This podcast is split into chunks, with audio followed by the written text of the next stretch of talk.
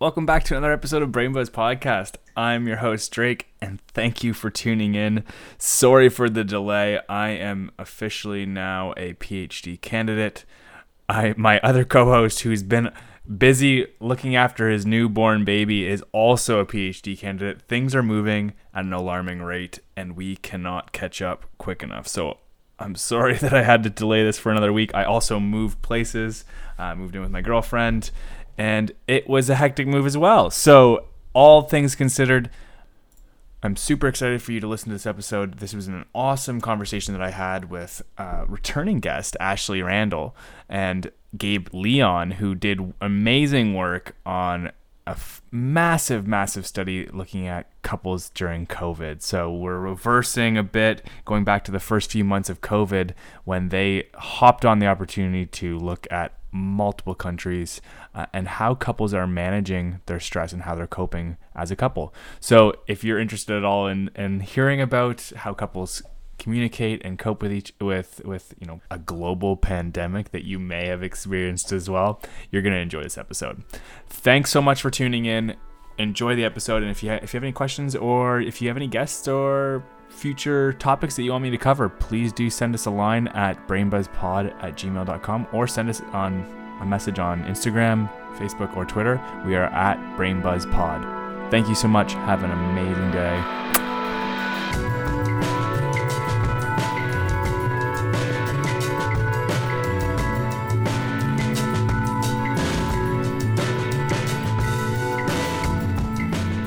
Welcome back to another episode of Brain Buzz Podcast. Uh, we have a returning guest, Dr. Ashley Randall. She's an associate professor at uh, Arizona State University, and she has her co-author and colleague Gabe Leon, who is a PhD in clinical science at USC. Welcome onto the show, Ashley and Gabe. I'm really looking forward to talking about your new paper uh, that's about coping and managing stress during COVID. Yeah, well, thank you so much for having us. Yeah, I appreciate it. It's nice being here. Yeah, yeah. So so I contacted Ashley immediately as soon as I saw this update and I saw this paper come out because I've been dying to see how relationships are changing and what's happening during COVID. Um, I knew a bunch of researchers would be working on it as soon as COVID started. I know a lot of labs around in Canada are doing it.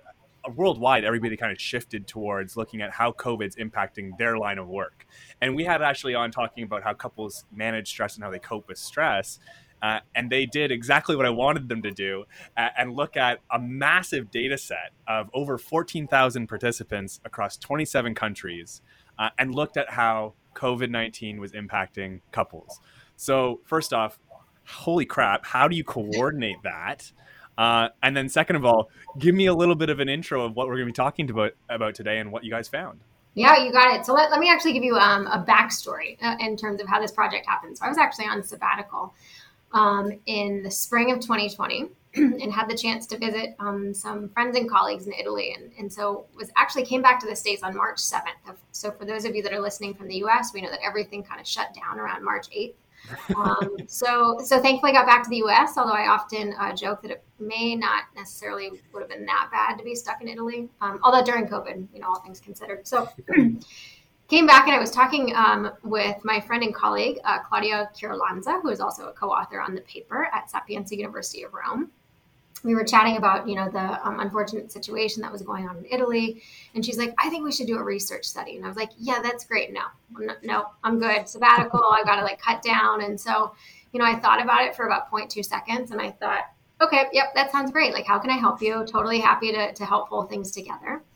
And then you know, we started talking. And so I would say in the span of maybe 48, 72 hours, we had gone from let's not do a study, let's do a study in Italy, let's do a study at, comparing Italy and the US. And I'm like, no, let's like totally like go all out. Like, let's um, connect with amazing collaborators around the world to see uh, whom it is that we can get participate. And um, that was kind of the launch of this study.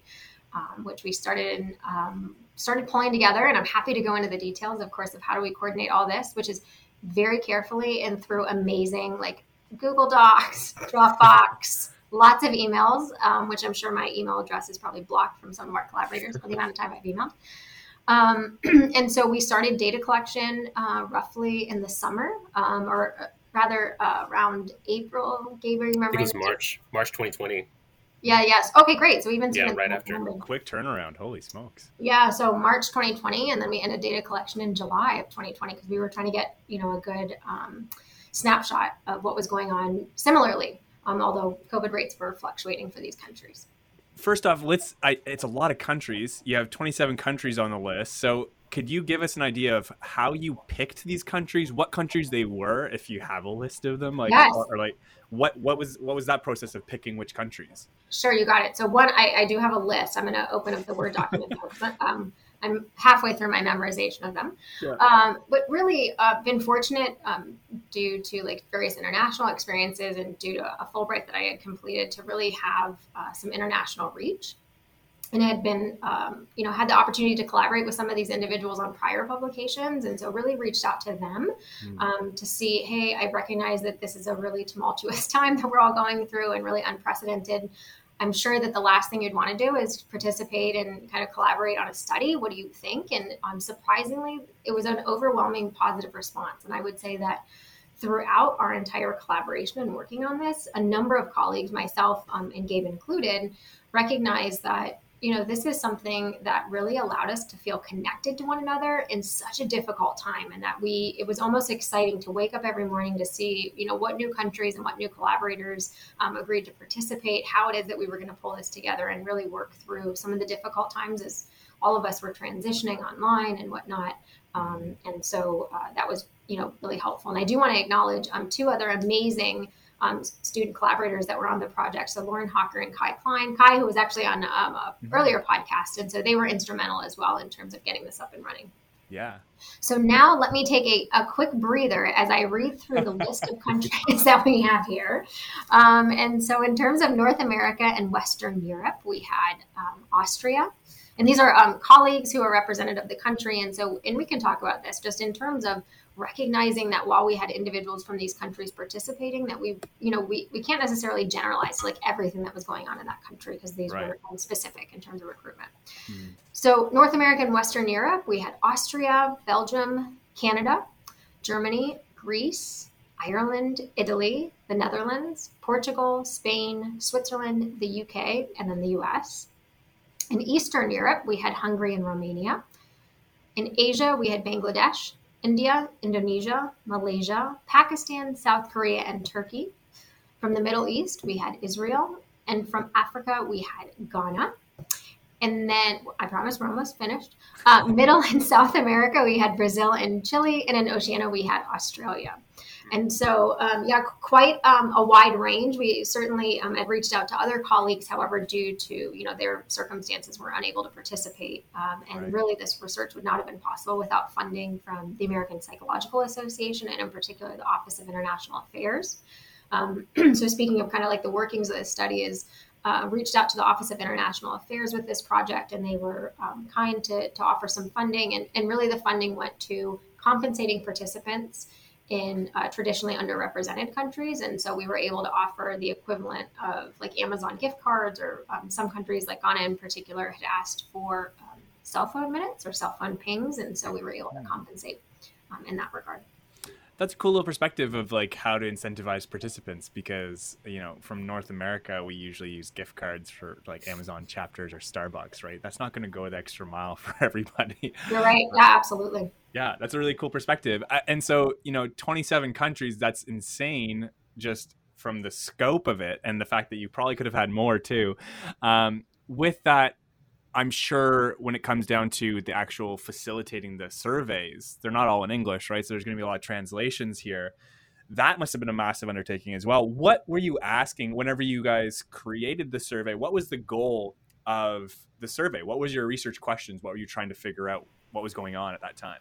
Yeah, absolutely. Um, so, you know, one of the things that we predominantly study uh, in the lab is how do we cope with stress in the context of our relationships? And so it's really taking the outside of an individual perspective, but recognizing that we're social beings, right? We interact with our romantic partners, with family members, siblings, uh, friends.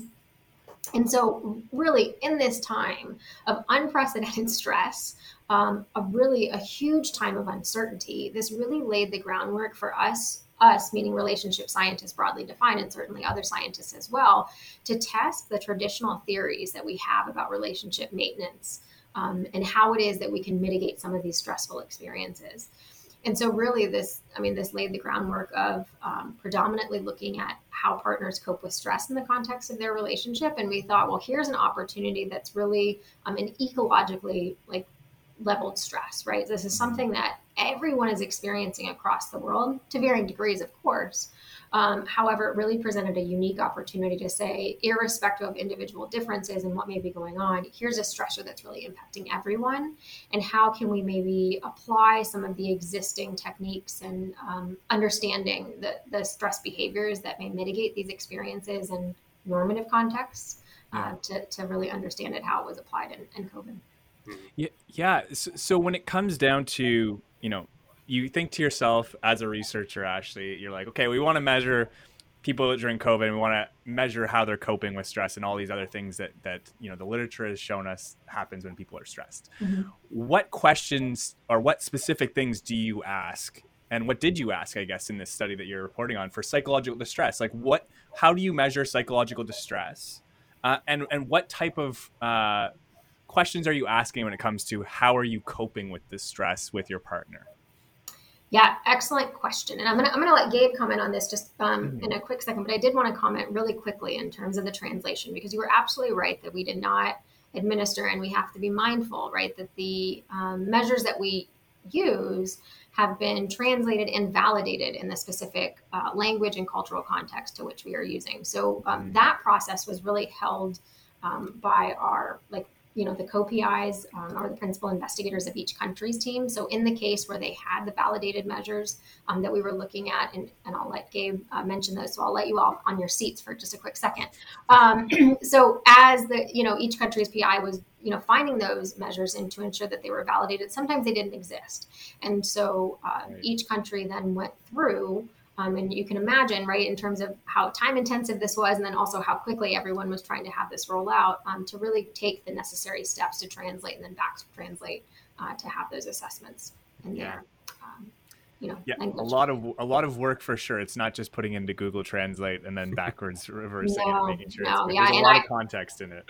Yes, and, and I wish I spoke another language so I could have been of help, but that was that was not not an area that I was helping out. But Gabe, do you want to um, tell everyone about the measures that we looked at in the study and kind of what it is that we were um, assessing? Mm-hmm. Yeah, uh, I think specifically to the question of what were, what kind of stress or distress were we measuring, right? Yeah. So the measure we used was the DASS 21, which is the Depression, Anxiety, and Stress Scale.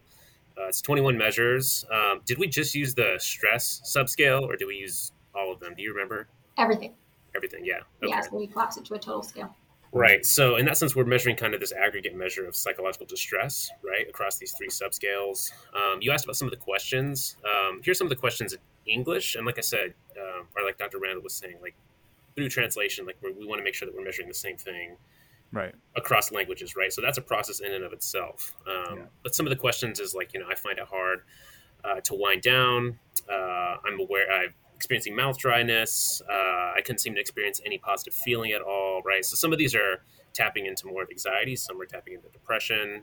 Um, do you find yourself getting easily agitated? Do you find it hard to relax? Um, do you feel uh, that you aren't you worth much as a person, right? So mm. we're trying to catch these different dimensions of psychological distress in a measure like this. Um, mm. Yeah, so that was our primary measure of interest. Right, and and as you said, Gabe, like with that, when you're looking at the global kind of, you're mixing together, aggregating uh, anxiety, depression, and stress, right? So a lot of feelings that you would expect someone to feel between the time point that you guys were looking at, which was March to April 2020. Is that correct? March to July, I believe. Yeah. So here, here's how it went out. So is that like we actually, um, you know, assessed this measure. Uh, we asked participants to complete the measure twice. So the okay. one date um, that we had included, so for example, in the U.S., it was prior to the um, country level restrictions going into place, like on March 10th. And so we asked participants to reflect, okay, prior to whatever country level restrictions are going on, what were your you know reported symptoms and now post this what are you experiencing yeah. and that way at least just as a, from a cross sectional perspective we could then you know take the difference for to say or really you know control for that to say irrespective of how people were feeling prior to the pandemic here are some of these levels of distress that they're experiencing now that the restrictions are in place. Right, and that makes a lot of sense for um, you know getting that baseline measure. Obviously, it's not perfect because you couldn't have predicted that COVID was going to be happening, right? But like getting it as early as possible, trying to get them to reflect, you know, last month or a few weeks ago, how are things going, and then getting it you know a few months later when it's kind of in the full swing of covid right? I'm trying to remember and i don't know if any of you uh, have any like stories or anything to remind us what it really was like at the beginning of that. It feels like it's been four years. I know it's been about you know a year and a half now. Um, but like remembering what it was like at the peak of um, you know restrictions being in place and covid really kind of taking the world by storm you have to really con- put yourself in that situation and remember what was going on with you and your partner if you have a partner and you live with your partner. So what did, what was it like? Do you guys can you guys just kind of remind us what it was like? Because I feel like this is a new normal now that we've just kind of accepted, right? Uh, but like we were we were really stressed at that time. I think what was most uh, I guess poignant at that time was the uncertainty, right? Like we didn't know exactly where we would be in the next month, two months. I think we kind of get accustomed to life, and this goes for our relationships, right? We just habituate to, yeah, you know, there's some stability. I know what tomorrow's going to be like. I know what next week is going to be like. But with something like a global pandemic, all of that certainty goes out the window, right? And so, in one sense, that could put a lot of strain on our relationships. But you know, and in another way, our relationships can help us cope with that, right? And that's one of the things we ended up looking at. Um, but that was just one thing that stuck out for me is the uncertainty. What about you, Ashley? Yeah, I mean, I would say it's like the fluctuation, right? Because it's like we all went through days when we're like, woohoo, like I get to watch another Netflix episode, or at least like in our house, it was like, all right, dance party again, right? probably horrible music that my partner was not happy that I continually played.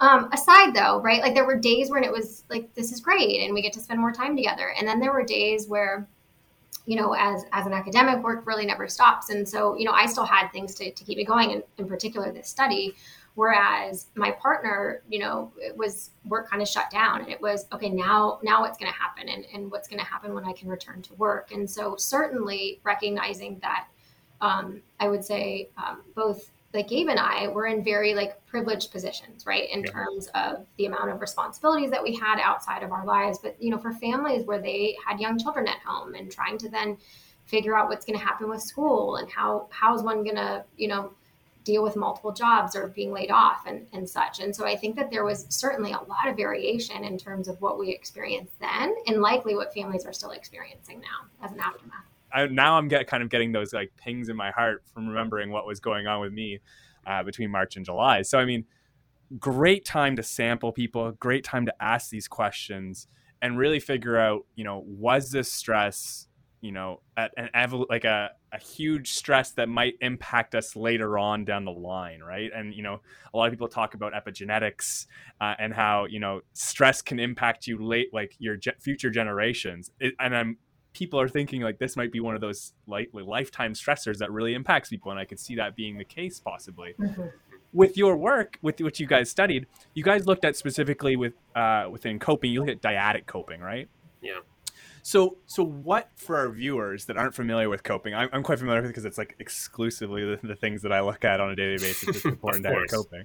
Uh, so you're preaching to the choir on my end, but a lot of people don't really know how we operationalize dyadic coping. So, what is dyadic coping, uh, and how does it differ than regular coping? Yeah, well, um, Gabe, I'm gonna I'll, I'll take a quick stab at this, and then if you want to um, hop in, if I miss anything, please um, feel free. A quick stab. This is your thing. This is yeah. like center stage. Yeah. Very kind, very kind. Um, so when we think about ourselves, again, we, are in systems, right? So we are members of uh, potentially a partnership, we're members of a family, etc. And so it's recognizing that our experiences are really uniquely linked with our close others. And in particular, you know, we, we study one's romantic partner. So we have what we call this shared interdependence, right? So our cognitions or our, how we think about things, our emotions are really linked with our partner. And that is not necessarily um, excluding the idea of how it is that we experience stress. And so even though we're maybe experiencing stress that don't impact our partner, so these are things right outside of our relationship. So our partner can be annoying, right? As you as you mentioned. Um, mine excluded because this is being recorded. So um, yeah, so so in this context, right, these are all internal stressors to our relationship. annoying habits, differing goals that we may have, but there are things outside of our relationship that really impact us that we bring home. Whether and how we communicate that, either verbally or non verbally, that's impacting our relationship. So, that right there really sets the stage for how we think about how stress can be a relational construct. So, how it can really spill over into our relationship and cause that stress. And so, really predicated on that is the notion then, well, we, meaning, you know, one's partner um, and themselves, are really an interdependent unit. So, how can we cope together with this stress? And I like to think about this as uh, really like an implicit or kind of a unconscious set of armor that one wears into the world. It's like not only themselves, but they also have their partner to help them cope. Mm. Now, a caveat to this before I turn it over to Gabe to, to add anything that he would like um, is that there are both positive and negative forms of coping. Um, we try to uh, really uh, help people have you know healthy and flourishing relationships, and so we focus a large portion in the lab in terms of how do we amplify those positive behaviors, which which we can further talk about. But Gabe, anything that you wanted to add about dyadic coping? You know, kind of con- conceptualizing that in the context of relationships. Yeah, I think you make a good point about highlighting the positive and negative ways um, that couples can try to cope with stress, right? I think it's one thing to acknowledge. Um, and I think a metaphor is helpful too. Like you mentioned, romantic partners, like they're a dyad, they're a system, right? And uh, they're interrelated. And whenever they experience stress or one partner brings home stress from work or the pandemic, anything really, um, they manage that stress and it's almost like a it's a regulatory thing right homeostasis so almost like when you get hot right you start to sweat right your body's trying to cool yourself down. It's the same thing, right? There's these mechanisms, there's these ways of coping that develop in a relationship, and it helps people to bring their stress down to a baseline, right? That's a, a very adaptive way that dyadic coping can happen. Um, uh, yeah, mm-hmm. that's pretty much it. Yeah, I, I, think it's I think it's a really good uh, good analogy to use, and I think we look at coping when people hear coping, often uh, their first inclination is what they do on their own. Uh, and I, I, know a lot of literature has done that, has looked at that as well, right?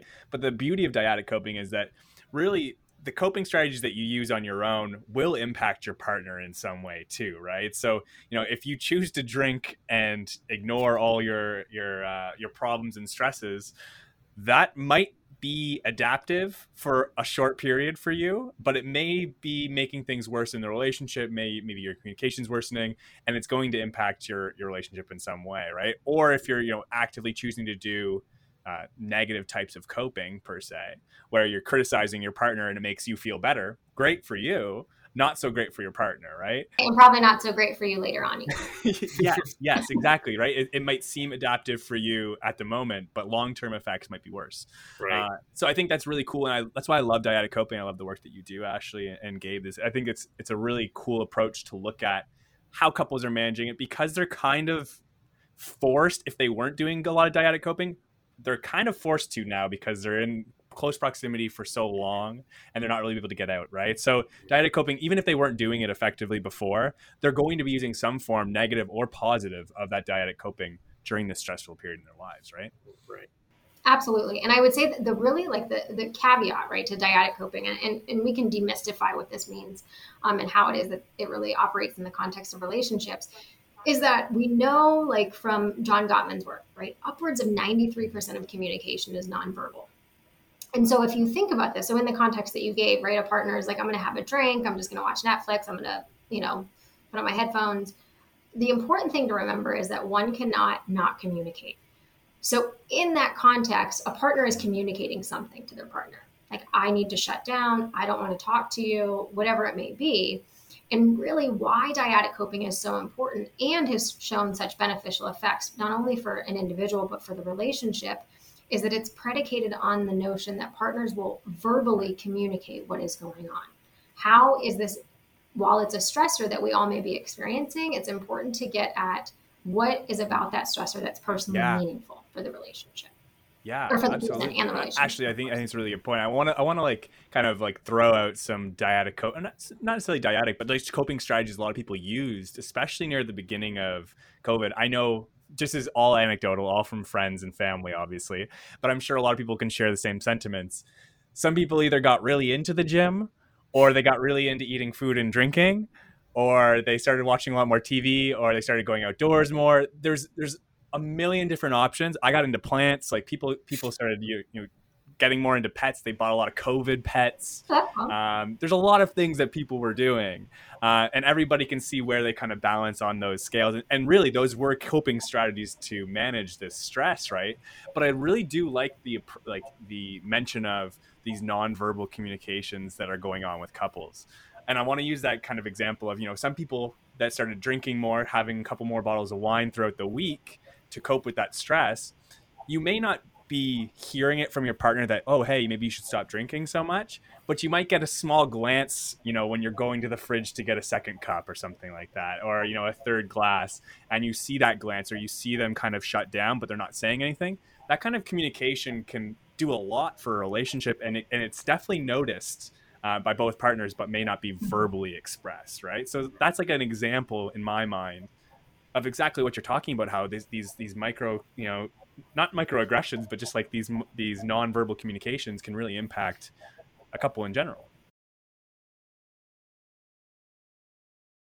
Totally. And with that example, really quick, I mean, that actually reminded me, although we didn't um, examine this in this paper, but you know, the the presence of like any type of substance, right? So in this context of like getting another glass of wine, we know from like family systems literature that this idea of symptom system fit exists.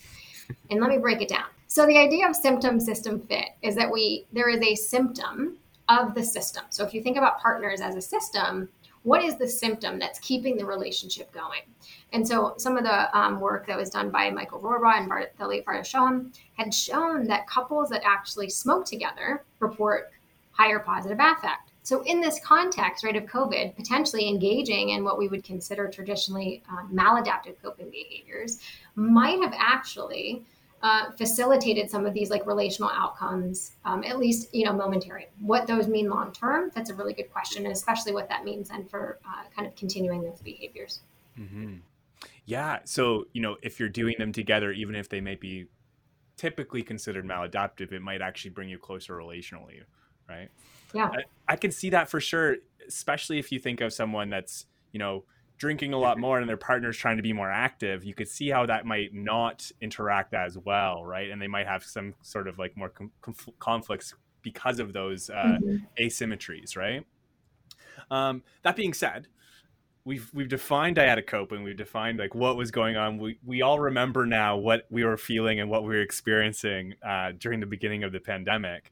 So, what did we find across these 27 countries? Like, there's i'm sure there's lots to talk about. So what were the kind of global trends? What did we see across all the countries? And what were like these like int- intricate more you know specific differences that you might have found across some certain countries yeah, I'm going to let Gabe um, talk about the specifics in terms of like kind of how dyadic coping mitigated some of these experiences. However, one thing to note is that we actually have qualitative data. So we're in the process of also writing this up um, where we had participants respond. Like, what are the stressors that you're experiencing? What do you think the stressors are that your partner is experiencing in your community?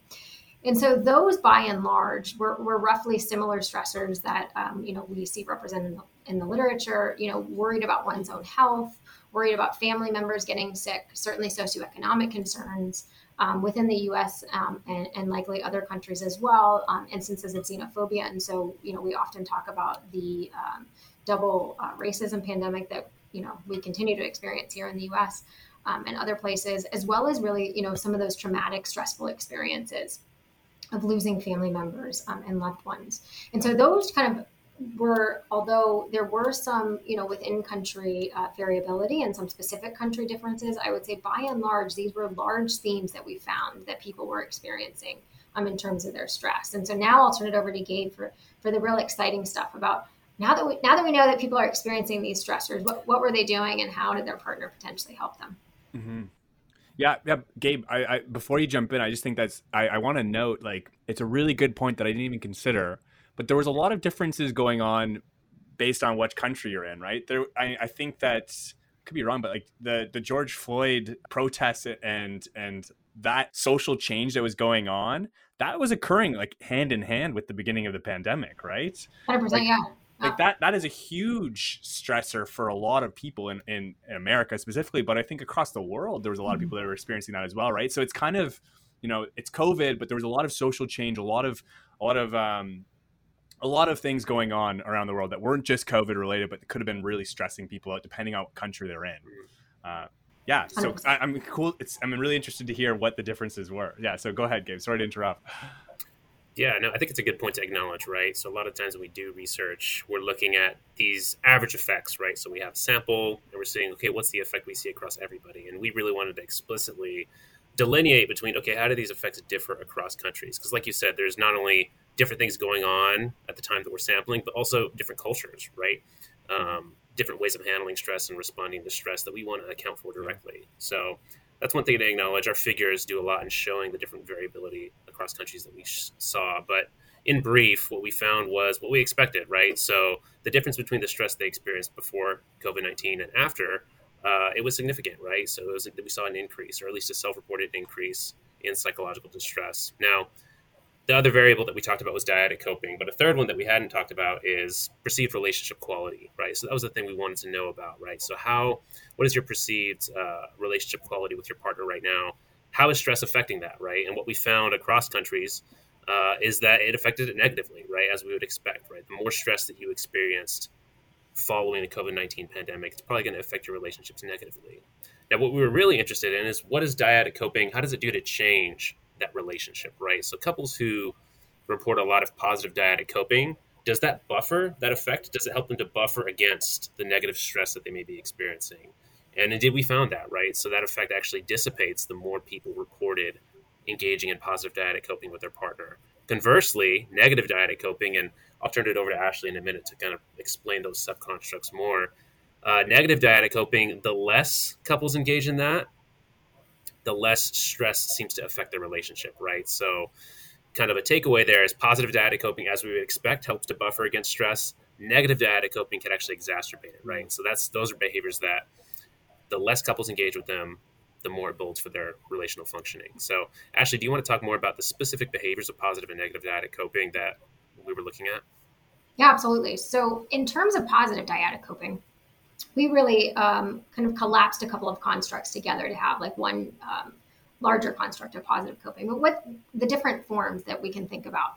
One being emotion focused. Um, so, therefore, really providing empathy to one's partner. So, as they are disclosing, you know, here's what's stressful for me, really providing that empathy. Alternatively, there's problem focused coping where problem partners can actually help problem solve. You know, have, have we tried this together? Like, well, have you thought about doing you know X, Y, or Z in in terms of helping um, you feel better. And then there is delegated dyadic. What that is is asking another partner to maybe do something in order to mitigate, you know, one's experience of stress. So, for example, right, if we take um, a family who's at home um, with little ones, and do you mind watching the kids while I have a meeting, you know, so I can get on Zoom or, or whatnot? Or at least in our case, it was, can you entertain the animals so they're not barking and you know running through the, the camera screen. Um, and so those are really like positive aspects right? Things that help one you know ultimately feel better and kind of uh, lessen those degrees of stress. Alternatively um, as gabe was mentioning we, we are seeing instances and there you know are elements of negative dyadic coping which is really providing coping which is a little bit of a, a teaser is that like it's providing coping but doing so unwillingly or really being ambivalent about this. So oftentimes these behaviors are um, really reflected both verbally and non-verbally. So you're going to see eye rolls, like, oh, geez, like, you know, this is stressing you out again. Like, okay, fine, I'll listen to you again. Like, you know, what is this? Can't you get over it? Et cetera, et cetera. The, the caveat, though, is really like, right, the, the couple is still a system. So there's still something that's going on, and so that's why we also uh, contextualize those negative yeah. behaviors. Yeah, I mean it's important to note though, right? Like not all interactions that you're going to have with your partner that may be like oriented they're, they're not always going to be positive. And and, and a lot of the, right. the context that's going on with these stressful events like if you're thinking back about you know beginning of covid you weren't all roses and sunshine with your partner i'm sure right? Most people had to have some sort of interactions where there was there was a lot of stress uh, and you may have been critical towards your partner or you may have withdrawn from them. And those are types of negative coping negative dyadic coping that can be really impactful if it's drawn out across this time periods, right, and used more frequently, right? Um, yeah, hundred percent. And I will say that, like you know, providing this empathy, right? So it's it's not as simple as just saying like, "Oh, I'm sorry," like I'm sorry that you're feeling that way. Like that must suck. Like, yeah, I'm, I'm with you. it's really allowing the partner who's experiencing the stress, and in this case, really it was both partners, but really allowing or setting the stage for both partners to really, how we conceptualize is really like diving deep um, as to why it is that that experience of stress is so salient for them. So, for example, right, like if someone had, you know, was laid off for a couple of weeks, um, one negative response could be like, "What's the issue? Now you don't have to go to work. How, you know, must be nice. You have two weeks at home, whatever it may be."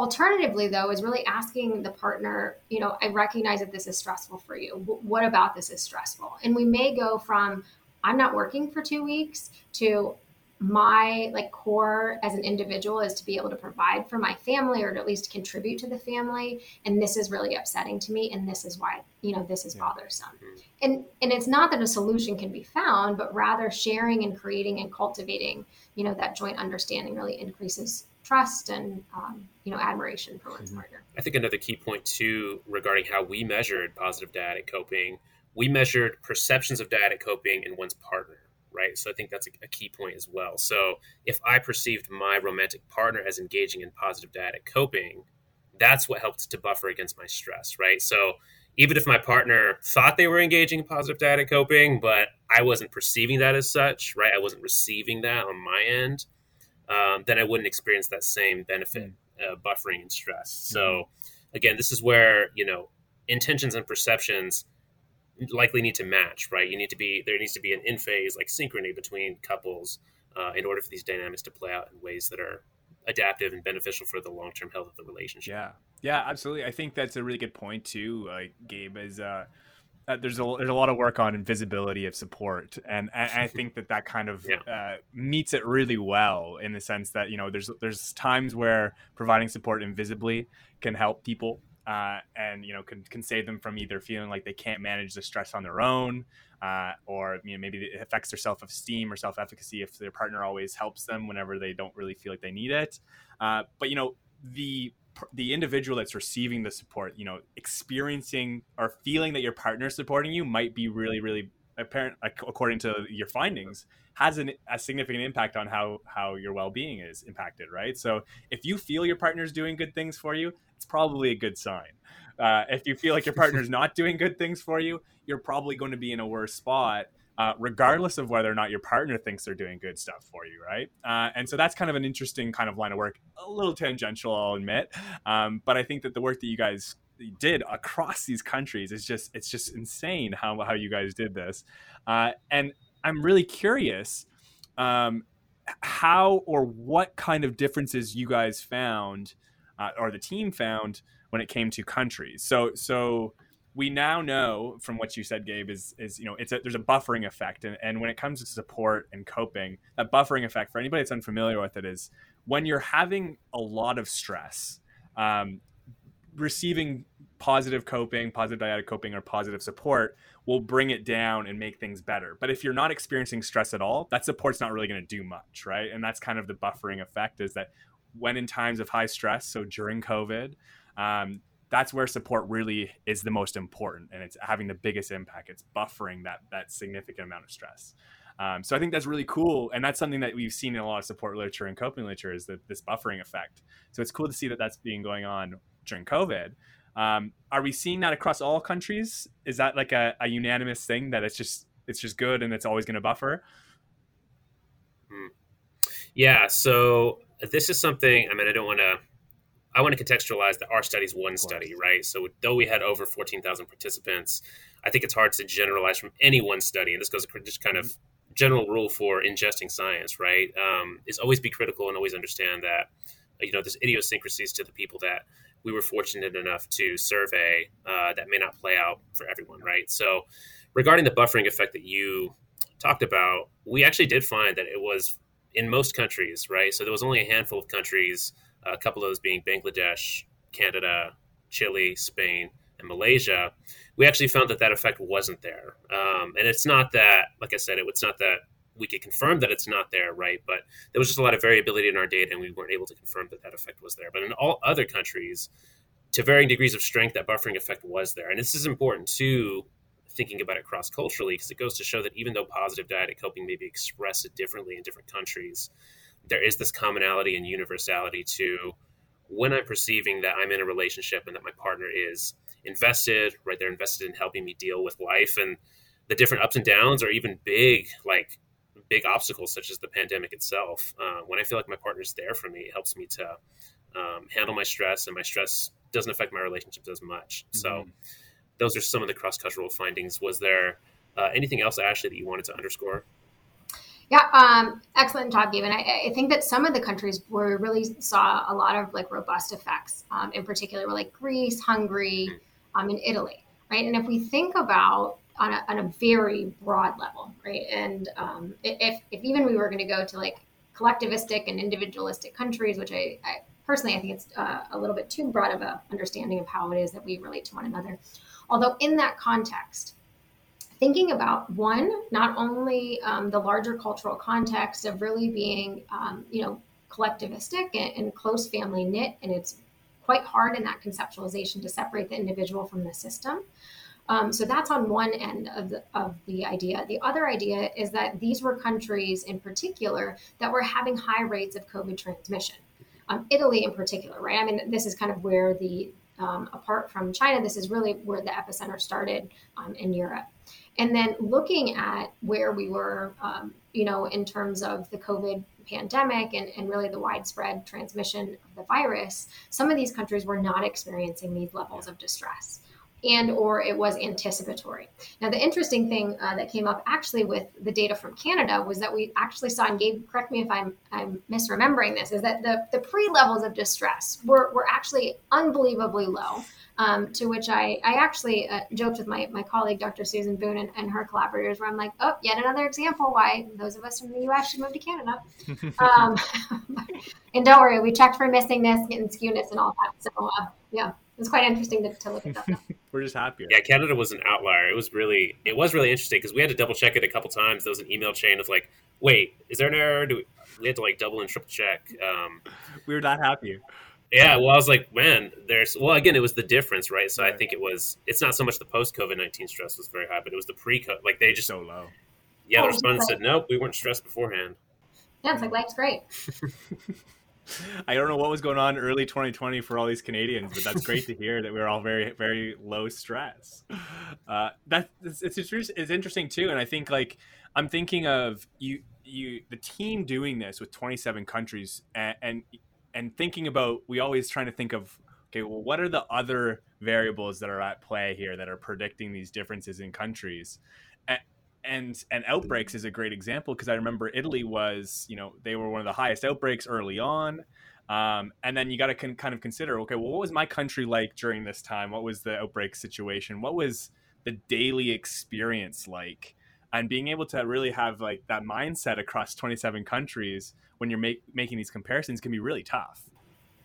Absolutely. And i and i would say that there's you know with any I, I would say with any research you know, there's always questions where retrospectively one one says like mm, this would probably have been a good question to ask or to assess, and so recognizing the context to which we were collecting the data is understanding individuals, um, you know, like their well-being at that time point. And in particular, I'm talking about, um, you know, did they have a number of pre-existing health concerns, and at, that's at the individual level. And then relationally, yeah. it's like how many people potentially are we taking care of? At the community level, what are the resources that we have access to? What's the healthcare system like? Um, you know, what are the preventative measures that are being taken? And, and so these are all things that we, um, at least, and um, you know, for some light reading, there is a supplemental file, which is probably I don't know, twenty something pages. Um, but there there is some additional information in terms of what were the dates of outbreak and and um, such for the, for the countries that are represented. Oh, that's really cool. I was I was really curious if you guys would have included that, and that's that's something that w- would be perfect for the paper. Obviously, you can't include all of this information in a paper. It would just, even for an academic paper, it might get a little long. Um, one thing that I'm kind of curious, I, I want to kind of get a little speculation period between the two of you. Yeah. What were the best couples doing uh, to come out of this kind of COVID situation better off than they were before? I know a lot of couples uh, cease to exist over this period, um, to say the least. And I'm sure that that's still something that's kind of, you know, still percolating with the, the stress that's going on across the world still.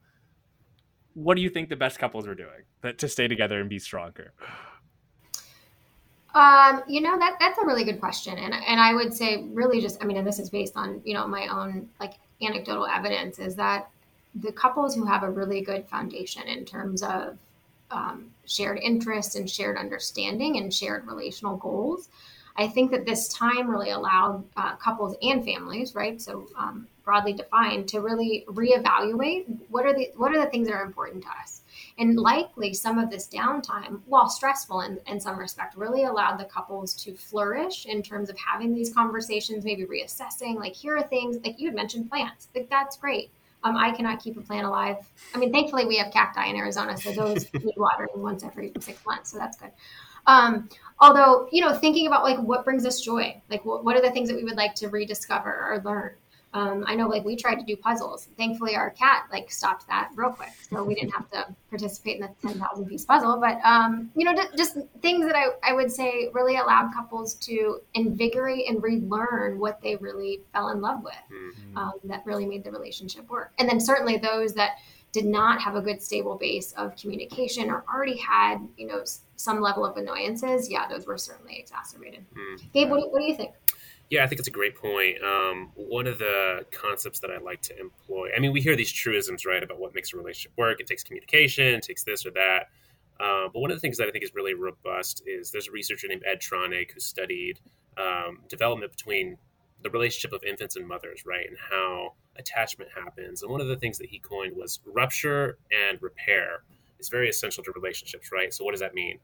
Inevitably, in the close relationship, especially when a pandemic and you're crammed into you know whatever situation whatever household that you're in uh, you're in close proximity to loved ones there's going to be friction right? There's going to be conflict but that's not the determinant of the relationship right? The determinant of the relationship quality is how do you respond to that right? How do you repair any ruptures that may come up any conflicts any friction? If you can do that all of a sudden now those con- those conflicts are now contextualized right within this repair this this healing process and that's what builds a strong relationship right? I think there's literature to support that. And it gets to like we talk about with positive dyadic coping you can have a fight with your partner right? But if you communicate right if you listen if you engage in active listening and empathy after that that you may perceive that as a positive experience right? Maybe you thought it went well. We actually resolved something. Um, so that's i think something that i'd want to highlight and underscore.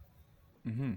Yeah, kind of like uh, an investment. Like you're showing that you're investing by thinking back and how you can improve and yeah. repair on things that didn't go right.